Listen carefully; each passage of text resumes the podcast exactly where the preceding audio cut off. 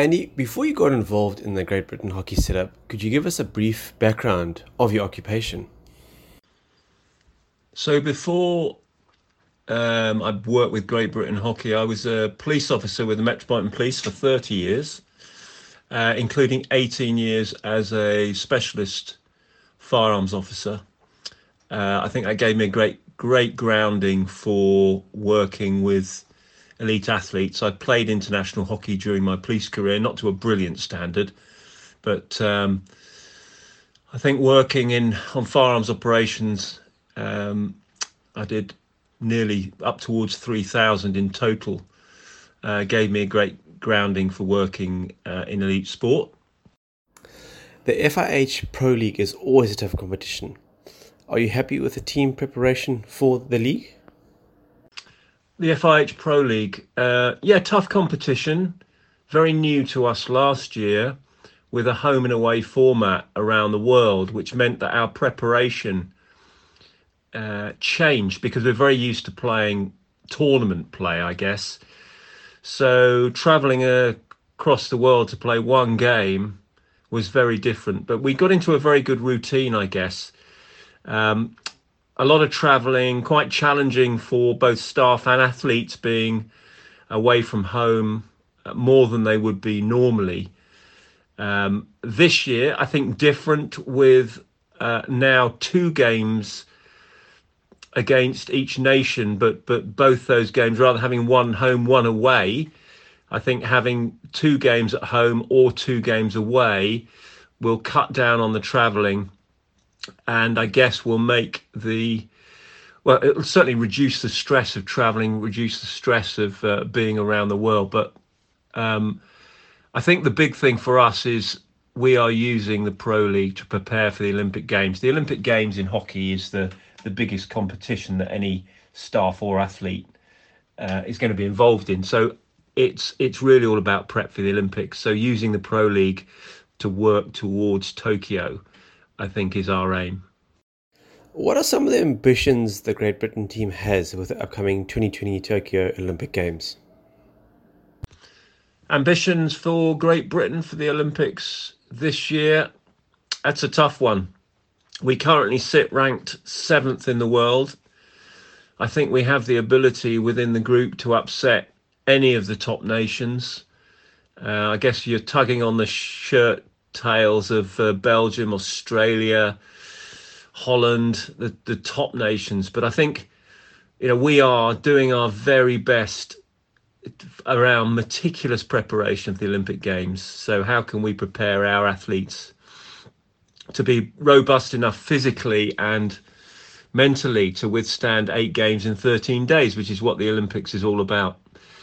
Um, it, I, I, guess for us, it's uh, we're an outside chance of um, winning a um, winning a medal. I, I, wouldn't stick my neck out there and say, yeah, we're definitely gonna we're definitely gonna win a medal. But but I think if we can perform uh, and peak in the Olympic Games, then I wouldn't certainly not rule us out, um, and it'd be fantastic. We're certainly aiming for a spot on the uh, on the rostrum.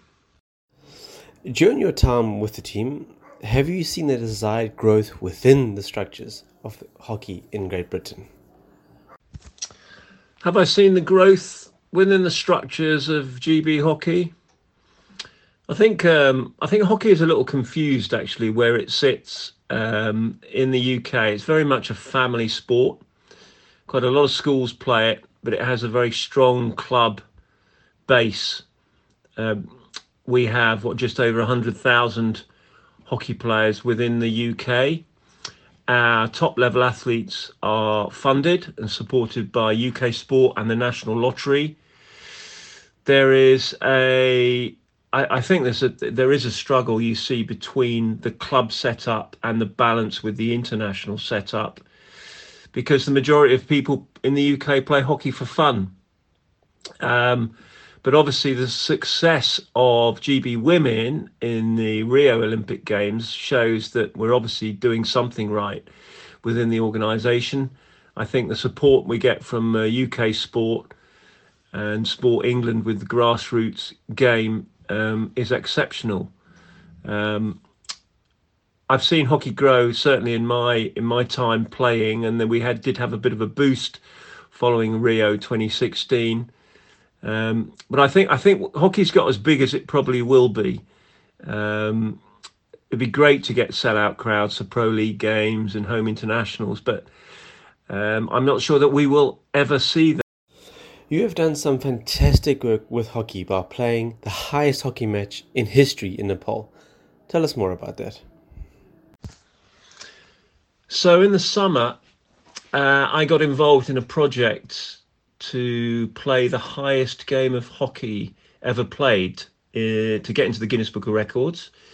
It was a joint initiative uh, between Lincoln Minster School and Hockey for Heroes um, I also decided that with my extreme hockey dribbling that I invented back in 2012, I think I'm the only one that does it though.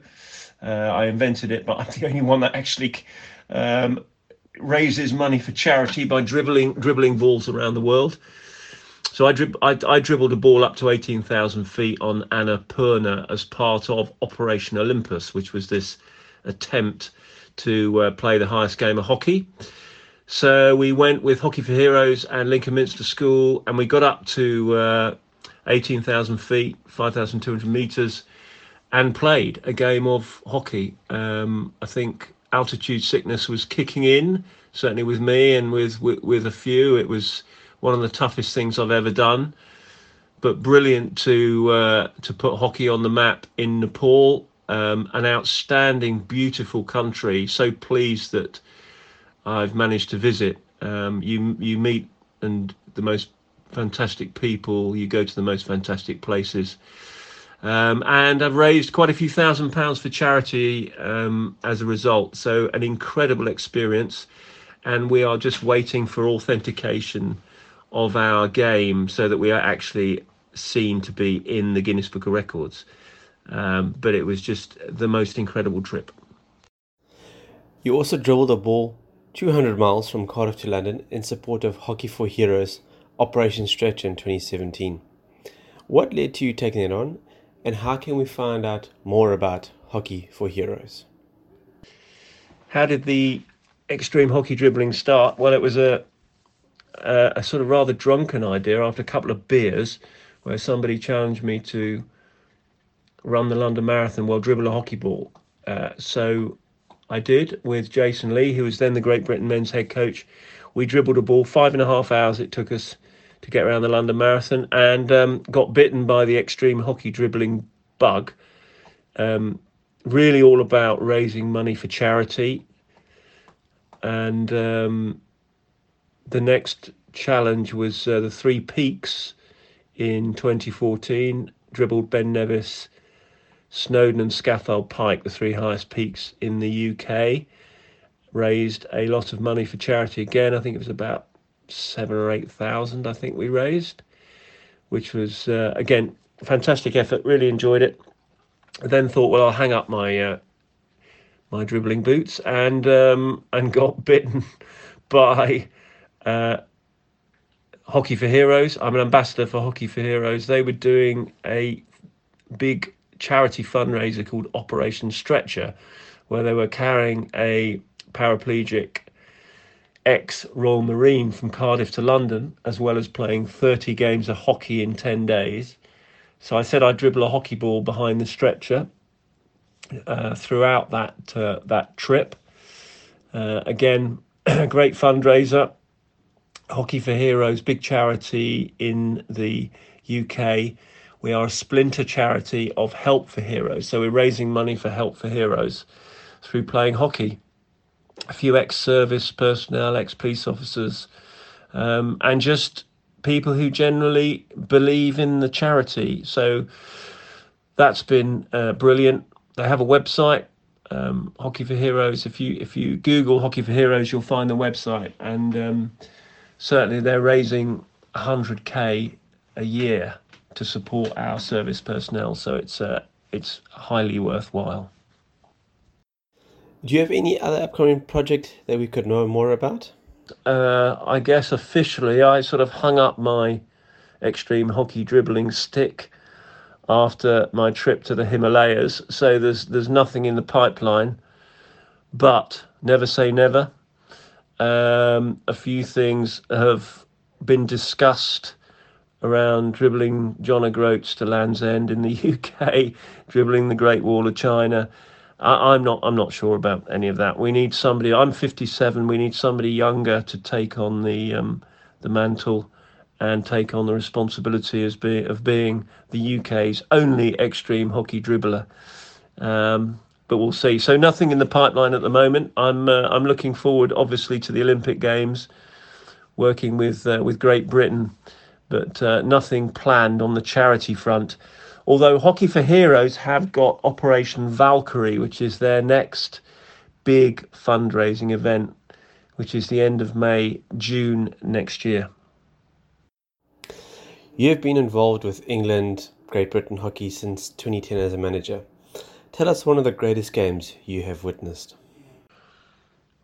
Yes, I guess I've managed um, the England and Great Britain team now for 10 years. Um, a lot of memorable memorable games along the way. Um, I guess you always remember the games where you win medals. but um, actually, it's one of the earliest games that is the most memorable for me. We were in uh, Delhi in India at the World Cup in 2010.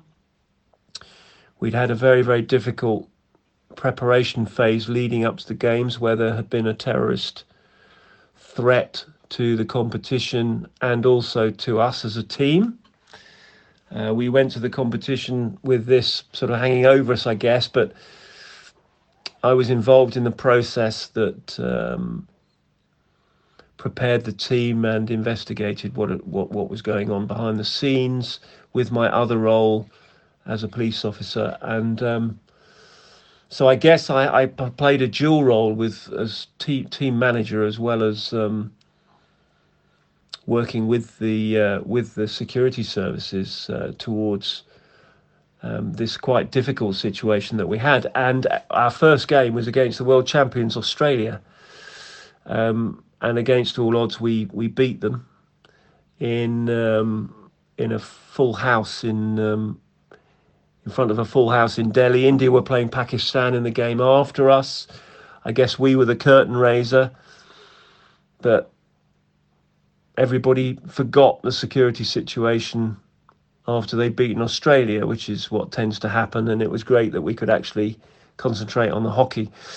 So it was a 3 2 win. I guess that was probably one of uh, the greatest games over the years, one of the most memorable games that I've been in, involved in. Um, any win against Australia for an England or Great Britain team is always memorable obviously the rivalry around the Ashes and um, and in every sport you see England, Australia, Great Britain, Australia means a great deal uh, to us, as it does to the uh, the Kookaburras, the Australian hockey team as well. One fixture that you're thoroughly looking forward to in the near future. Um, what fixture am I looking forward to in the near future? Uh, well, obviously looking forward to the Pro League again. Uh, that will take us on our travels to Australia and New Zealand uh, and around around Europe. Uh, although the Pro League we're playing India at home, we're playing Argentina at home. So our travel's really only going to take us out to uh, to Australia, New Zealand, and and Europe. I guess for me, uh, that opening game at Tokyo, the Olympic Games at Tokyo, I missed Rio. Rio Olympics, so it'd be my first Olympic Games since London. Um, it being the pinnacle for any athlete and any member of staff in hockey competing in the uh, Olympic Games. So I think that first that first game in Tokyo, I'm, I'm really looking forward to that. Um, and being around the Olympic family, all the athletes and staff around the village, um, yeah, really looking forward to that. Andy, thank you so much for your time. It's great to chat to you about hockey in Great Britain and where you guys are going and the objectives that you guys have. Wishing you all the best for your upcoming uh, tournaments and trust will all go well. Chat again soon. Cheers. Bye. Cheers. Chat soon. Bye.